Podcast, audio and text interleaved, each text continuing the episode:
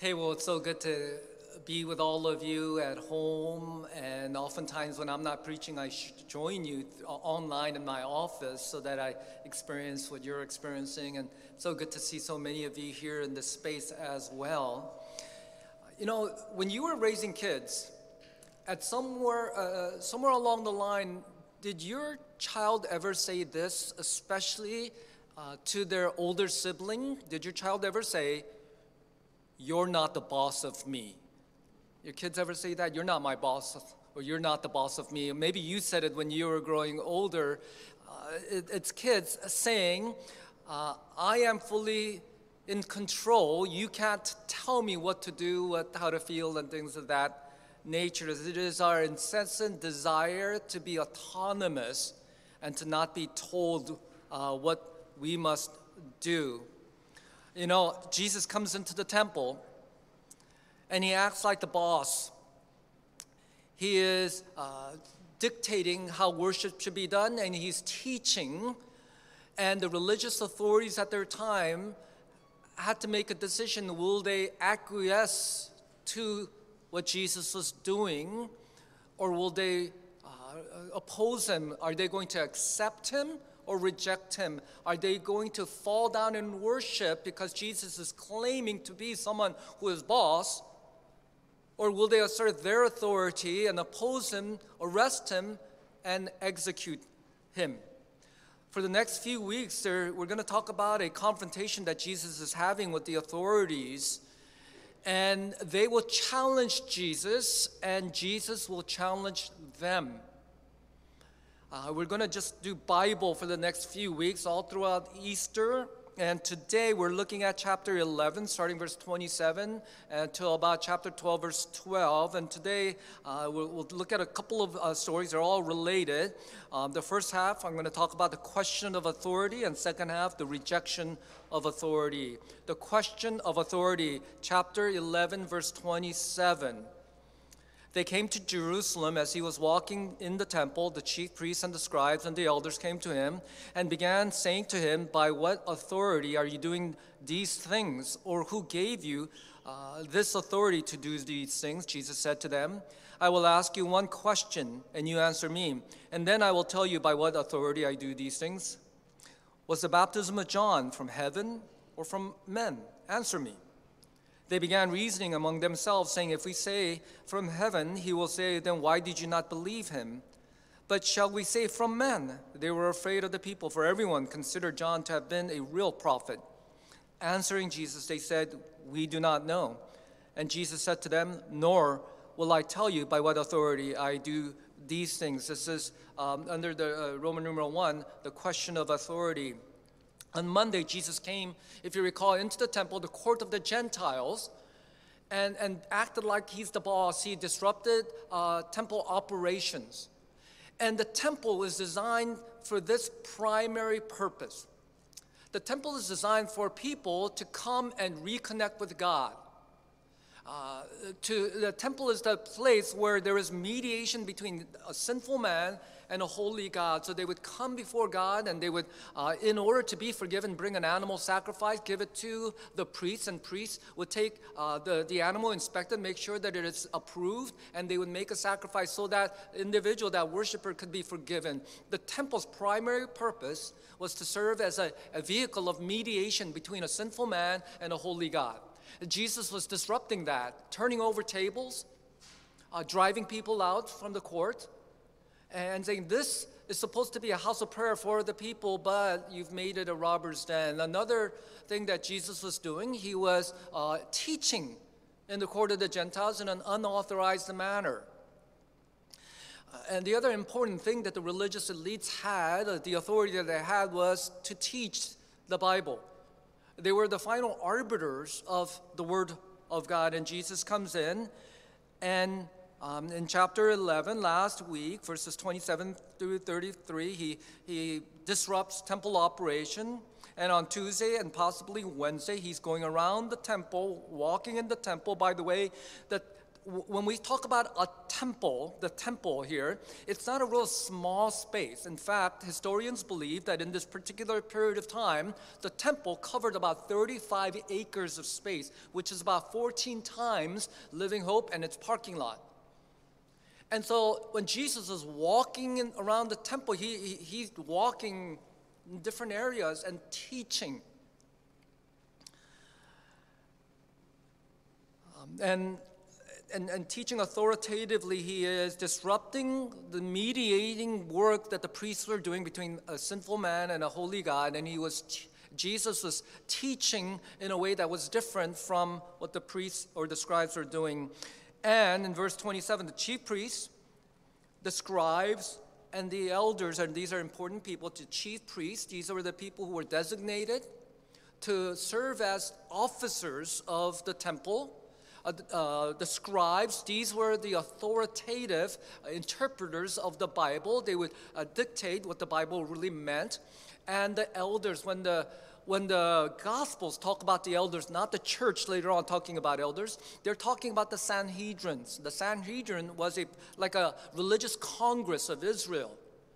Uh, comprised of 70 leaders, representatives who made, uh, who, who ruled Israel in that way. And so, although people came from different parties, like the parties of the Sadducees, the party of the Pharisees, and such, uh, representatives formed the Sanhedrin. So it's, it would be as if the Democrats, Republicans, the, Repub- uh, the Libertarians, and the Green Party all came together. And though they had their differences, right now at this moment, they were of one mind in that they did not like what Jesus was doing. They were the boss, but Jesus was acting like he is the boss. And so they come in verse 28 by what authority are you doing these things? Or who gave you this authority to do these things? The term authority, exousia in Greek, is mentioned three times, not only here, but also in verse 33. They're asking Jesus, Who made you boss? What right do you have to dictate how worship should be done? What right do you have? What qualifications do you have to interpret authoritatively the Bible? And to be honest with you, I think the religious elite were very proper, appropriate in challenging Jesus at this moment. If you think about it, on a given Sunday, if a random stranger came in and, and they disrupted what the ushers are doing, if they went to the AV people saying, no, no, no, you're doing that wrong. And, and while I'm trying to teach, the, the stranger comes up and says, no, no, no, Pastor Steve is way off, let me teach.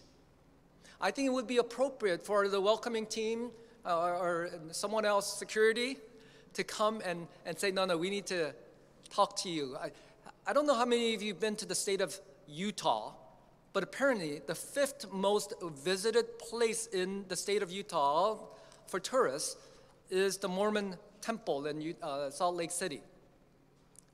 Uh, it's a historical place and it's a large place, and if you go there, you can do uh, multiple things. You can listen to a performance by the famous, world famous Mormon Tabernacle Choir. You can uh, look up your genealogy. In fact, the Mormon church has the largest database of genealogy in the world. Um, and also, you can look at a replica of what's in the temple because non Mormons are not allowed to go inside, but you can see a replica of it.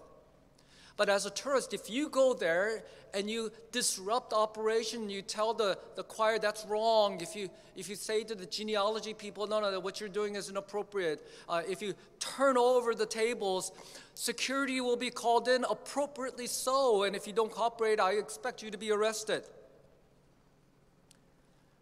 They come and say, Who gave you the authority? Jesus, who made you think that you were boss here? Do you have any kind of title? Are you an officer? You, did someone give you an appointment, an installation?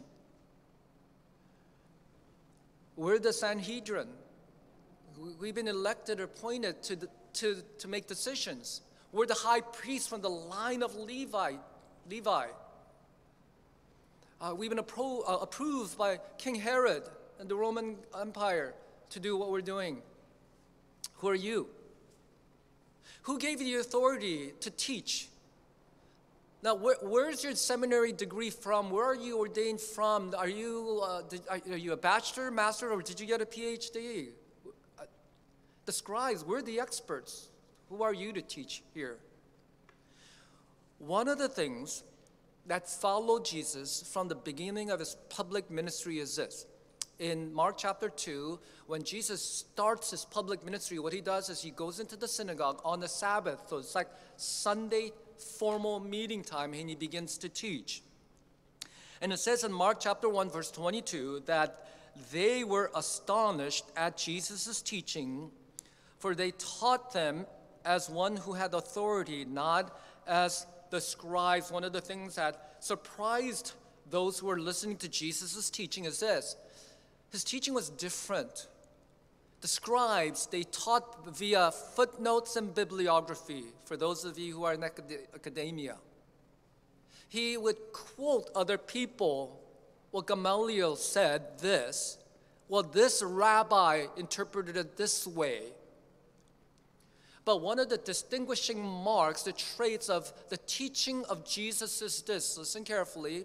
Uh, on 75 different occasions in the Gospels, Matthew, Mark, Luke, and John, Jesus begins his teaching by saying, Truly, truly, I say to you. He's not deferring to the research of someone else or the authority of someone else, but he quotes himself. It's like first person authority. I say to you. Later on in that story, Jesus is teaching at the synagogue, uh, and they were astonished because he, he's teaching first person in that way. And then a man with an unclean spirit, he, uh, uh, a demon possessed individual comes out, and Jesus heals him, drives the demon out. And in verse 27, they were all amazed, so that they questioned among themselves, saying, What is this? A new teaching with authority. He commands even the unclean spirits, and they obey him. Jesus' teaching was not different because he was funnier, more researched, more nuanced, more convicting. It was categorically different. He taught firsthand, first person, as with authority, and he backed it up with power. He wasn't simply teaching uh, physics, but he was changing the laws of physics, categorically different. Who made you boss? What gave you the right? That was their question, appropriately so, and that was that followed Jesus throughout his ministry career. And Jesus answers this particular question with a question. Verse 29 Jesus said to them, I will ask you one question and you answer me, and then I will tell you by what authority I do these things. Who made me boss? Let me ask you. If you answer this, I'll give you my answer. Was the baptism of John from heaven or from men? Answer me. Do you remember John the Baptist? You guys remember John the Baptist? He's the hippie guy who had one change of clothes, leather belt, he ate bugs and wild honey. Remember him? He had no official title. Uh, we don't know of a, a degree that he received. He didn't teach in the temple or in the synagogues. Uh, he was uh, homeless, so he taught by the river, like the van by the river. Remember the Saturday night school? He was the preacher by the river. He did not have uh, a, a, good uh, positive relationship necessarily with religious elites. In fact, in Matthew chapter 3, verses 7 through 10, and when John saw many of the Pharisees and Sadducees coming to his baptism, he said to them, and so these, these religious of, officials who had authority came to check John out because he was getting so popular. He says to them, You brood of vipers you bunch of snakes. Uh, he's, he's calling them out. Who warned you to flee from the wrath to come, bear fruit in keeping with, with repentance? What John says to the religious elites at that time is you are not showing repentance. The thing that you lack is repentance. Uh, this is the problem with the religious elite that they thought that Israel had a problem, and so that's why they were under occupation. They were being punished uh, you know, collectively. But they believed they were part of the solution, not part of the problem. They thought that others should repent, but not they themselves. They understood why others would flock to John the Baptist because they needed to repent, but they themselves didn't need to repent because they were holy. They knew the Bible. They were from the right family. They had, held the credentials. John said, bear, bear fruit in keeping with repentance. Let your repentance be real. And do not presume to say to yourselves, We have Abraham as our father. For I tell you, God is able uh, from these stones to raise up children for Abraham. Don't say, I grew up in a good Christian family and that my, my parents and my grandparents are pastors and elders and, and, and missionaries. Don't say that. That's, I can raise up MKs and PKs from the rocks. Even now, the axe is laid at the root of the trees. Every tree, therefore, that does not bear good fruit is cut down and thrown into the fire. If there is no repentance, God will judge. After hearing this, the religious elite, they began reasoning among themselves, saying, If we say from heaven, he will say, Then why did you not believe him? Because they did not. But shall we say from men? They were afraid of the people, for everyone considered John to have been a real prophet. I believe this was just a brilliant, brilliant argument by Jesus. They were cornered, and their right, self righteous attitude prevented them from acknowledging, listening to the hippie prophet John the Baptist. And now it's brought them to this point when they asked Jesus, Who made you boss? They realized uh, they had also rejected John the Baptist, who was widely uh, regarded by the, by the people as a true prophet.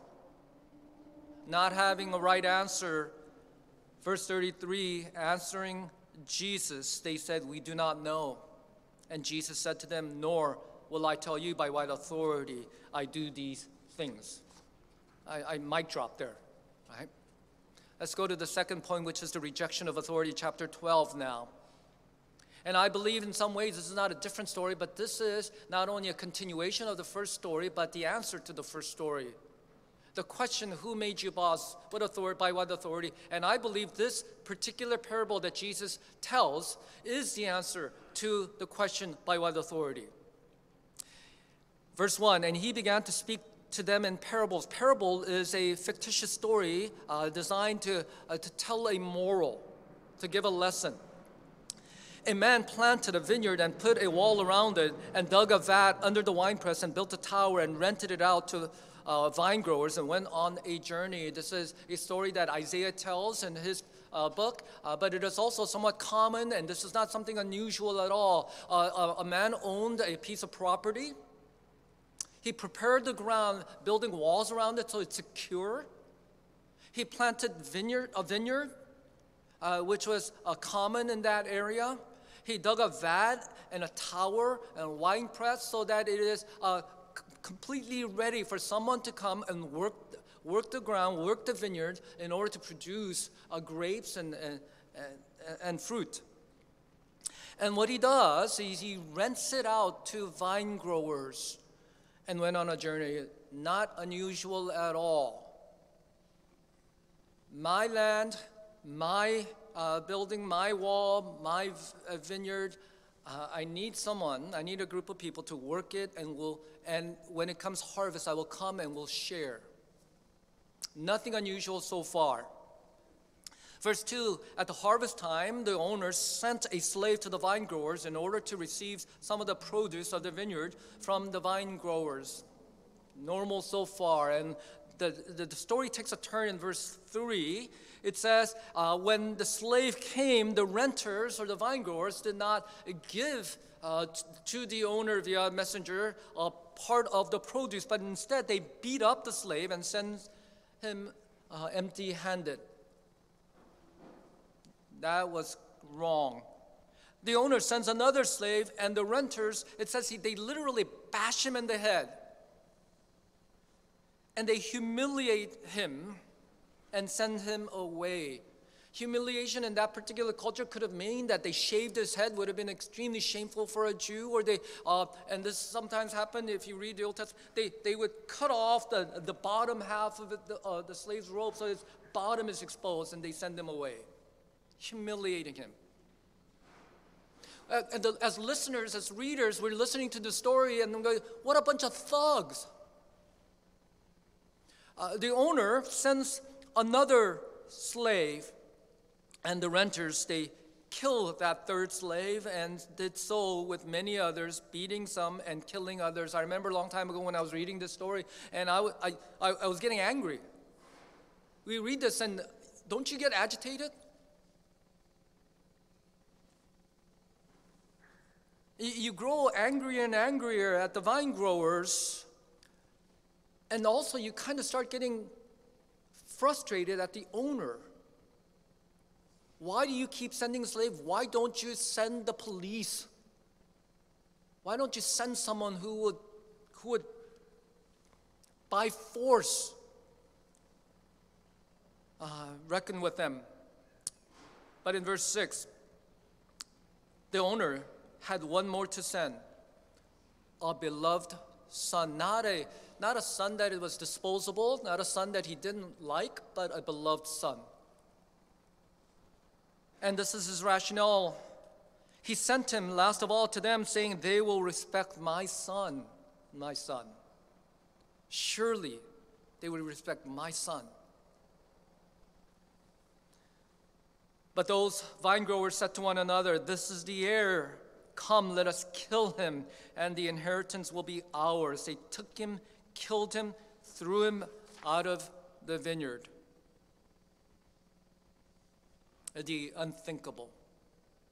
And as listeners, back then and now, we're thinking this is horrible. Uh, there is only one conclusion for these renters. Jesus asks in Matthew's uh, parallel version of this story, Matthew chapter 21, verses 40 through 41. Now, he's talking to remember uh, some of the, the most religious elites of the country. So these are the people who knew justice and law better than anyone else. If there was a dispute in the country, they would oftentimes go to the Sanhedrin or the scribes and ask, what is the proper thing to do? I, I rented my home to this person, and when I came to collect rent, he, he did not pay rent. In fact, he abused those whom I sent. What is the proper thing so Jesus asks this question in Matthew's version. When therefore the owner of the vineyard comes, what will he do to these tenants? They, the religious leaders, said to Jesus, He will put those wretches to a miserable death and let out the vineyard to other tenants who will give him the fruits in their season. The owners should uh, put to death, the miserable death, these wretches. That's what he should do. That's what he will do. And then turn the vineyard over to someone who's more deserving. That's how the religious elite answered this particular question. And in, in uh, Mark's version, uh, Jesus reflects back their answer and he says to them, He, the owner will come and destroy the vine growers and will give the vineyard to others. And I believe at some point in time, just right about here, uh, the religious elites, the smart people here, understood something. That Jesus was not giving them a parable to see if they intellectually understood justice, if they can rightly divide, uh, uh, ascertain justice according to the Bible. I think that's what they were thinking that, well, he's testing how smart we are. And so we gave him the right answer. Somewhere along the line, he realized, oh, and they realized that that's not what Jesus was doing, but rather, Jesus was giving them this parable to indict them, to accuse them. That they weren't third parties listening to the story to, uh, to pass down judgment, but they were in the story, and this is where they were in the story. The vineyard is Israel, a holy nation, uh, uh, beloved and set apart by God. The, uh, the, vi- uh, the vineyard owner is God, who owns all of it and has authority over all of it.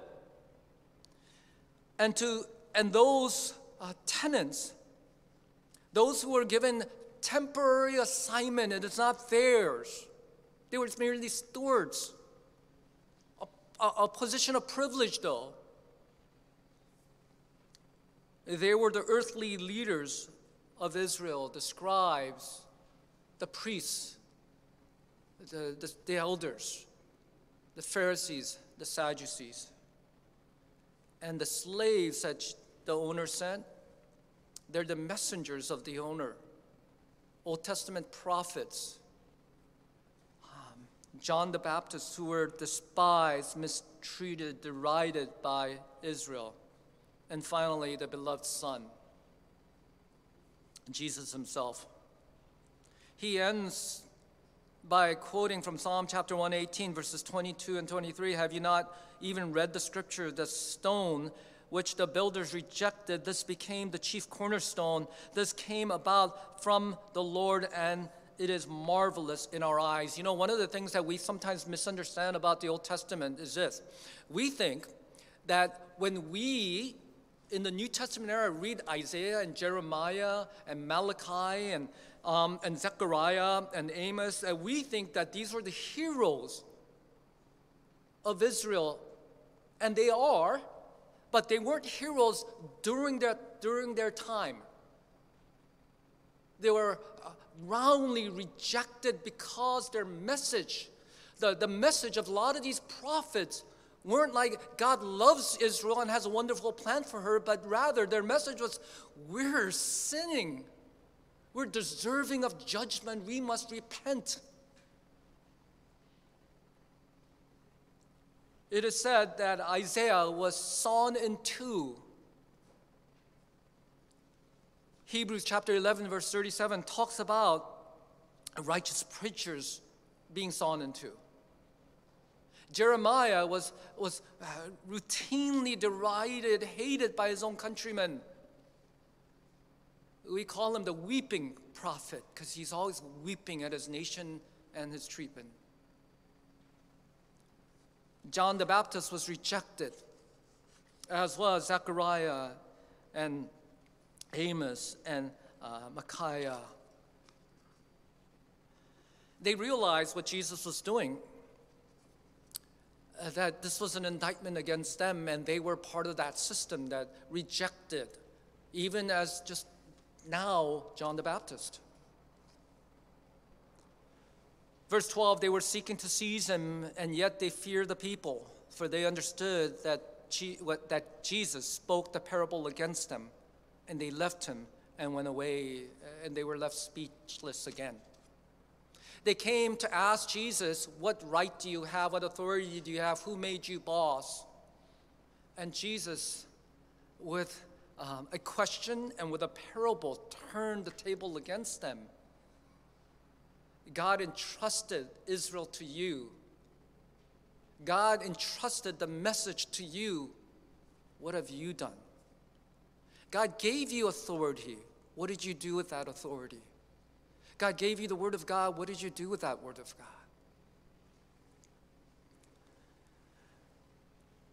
The parable, like I said, is actually the answer to the question that they asked by what authority? Uh, Jesus, is your authority a title or is your authority an education, a degree? In the parable, he answers this question. The Father sent a beloved Son that's his authority. That he comes as the Son of God. He comes not with a degree, although Jesus is omniscient. He comes not as not with an earthly title, although he is the King of Kings. But his ultimate authority comes because he is the Son of God who is rejected and nailed to a cross. That's his authority. And I want you to understand that because Jesus is the son of the vineyard or the son of God, his authority is not simply the ability to tell the priest this is how uh, sacrifice should be conducted. This, his authority is not simply this is how uh, the Bible should be interpreted. Uh, along the way, when Jesus is questioned about his authority, uh, the fact that he is the Son of God implies his authority extends so much more. In fact, in Mark chapter 2, verse 10, but uh, you may know that the Son of Man has authority on earth, listen carefully, to forgive sins. And John chapter 5, verse 27 says that he has given him authority to execute judgment. And then John chapter 10, verse 18, when he speaks of death and resurrection, no one takes it from me, but I lay it down of my own accord. I have authority to lay it down, and I have authority to take it up again. This charge I have received from my Father. Jesus says, I have authority over life and death. In fact, when Jesus stands before Pilate, who was recognized as the most powerful individual in that area, Pilate says to Jesus, Don't you know that I have authority over your life and death? Jesus replies to Pilate, No, you don't. Your authority comes only uh, from what God, my Father, has given to you. Listen, listen, I think as good Christians, so many of us in the space, and if you're watching um, and if you're in the space, I, I, I consider us uh, part of the religious uh, small narrow of people who believe that uh, maybe the people out there need repentance, but we do not. Or at least not as much. John the Baptist says to us, bear the fruit of repentance. And, and we believe that we live under the, the lordship of Jesus Christ, that He is the boss but at the same time, this is what we all do. That Jesus can tell me how to worship, how to live, but only if I agree with it. That He can teach me truth, but not when I don't feel like it. That being a Christian means abiding by, listening to, agreeing with 95% of what God does and teaches and demands. But there's a part of our lives we say, but I'm going to date who I want to date. I will do with my life what fulfills me. That uh, my private life I, I'm going to keep to myself. That Jesus is my boss but only the areas in which I allow Him to be. My friends, Jesus is either our Lord, our boss, or not. But it is when we uh, submit completely to the, the boss or the lordship of Jesus Christ do we also uh, gain all of it, including the forgiveness of sin and life after death. That's the great news. And so, can I invite you at this time as the band comes up? Can I ask you at this time to just bow your heads? Would you take a minute and come before our Lord Jesus Christ. And He, uh, as He turns over the table and He drives people out of your life, and then He uh, teaches you, convicts you and me and there are areas, and we are quietly saying to him, But you're not my boss, but this is my life. This is, uh, Lord Jesus, don't touch this portion. Would you take that, those areas? And saying, I, I want to commit fully, lay naked before you. Would you, would you pray that right now?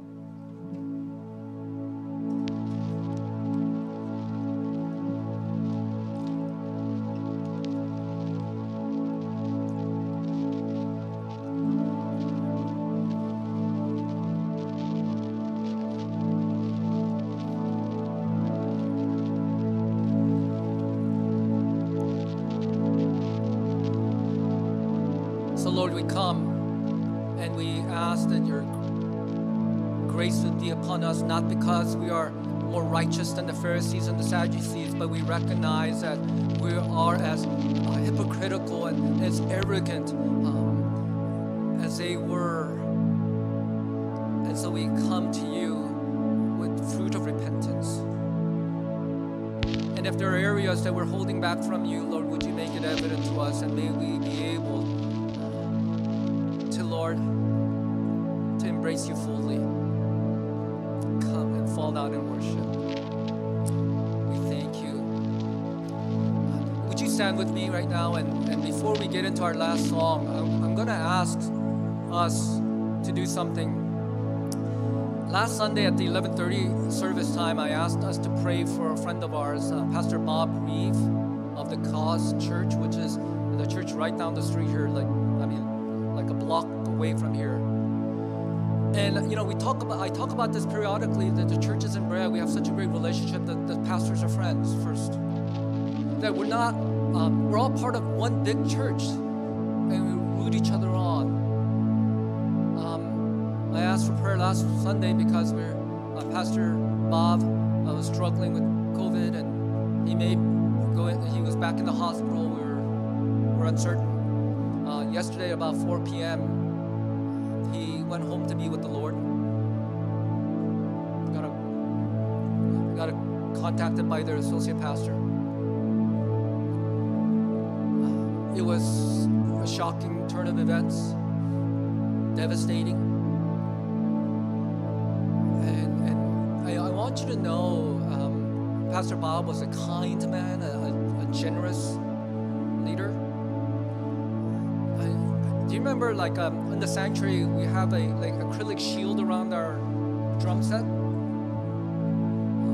Uh, you know, we were considering getting something like that, buying something like that. We weren't sure how effective that would be. And I was visiting them one time, and I asked one of their associate pastors about that. And he said, "You know, we're not using ours." I, I said, "Can we borrow it for a couple of weeks to see?" And he let us. They let us borrow it, and we returned it. And uh, a few weeks later, he said he called me and said, "Hey, Steve, do you guys want it? No, we just want to give that to you." And so thank you. So, um, you know, it's a couple thousand dollars worth of a, a drum shield they just gifted to us.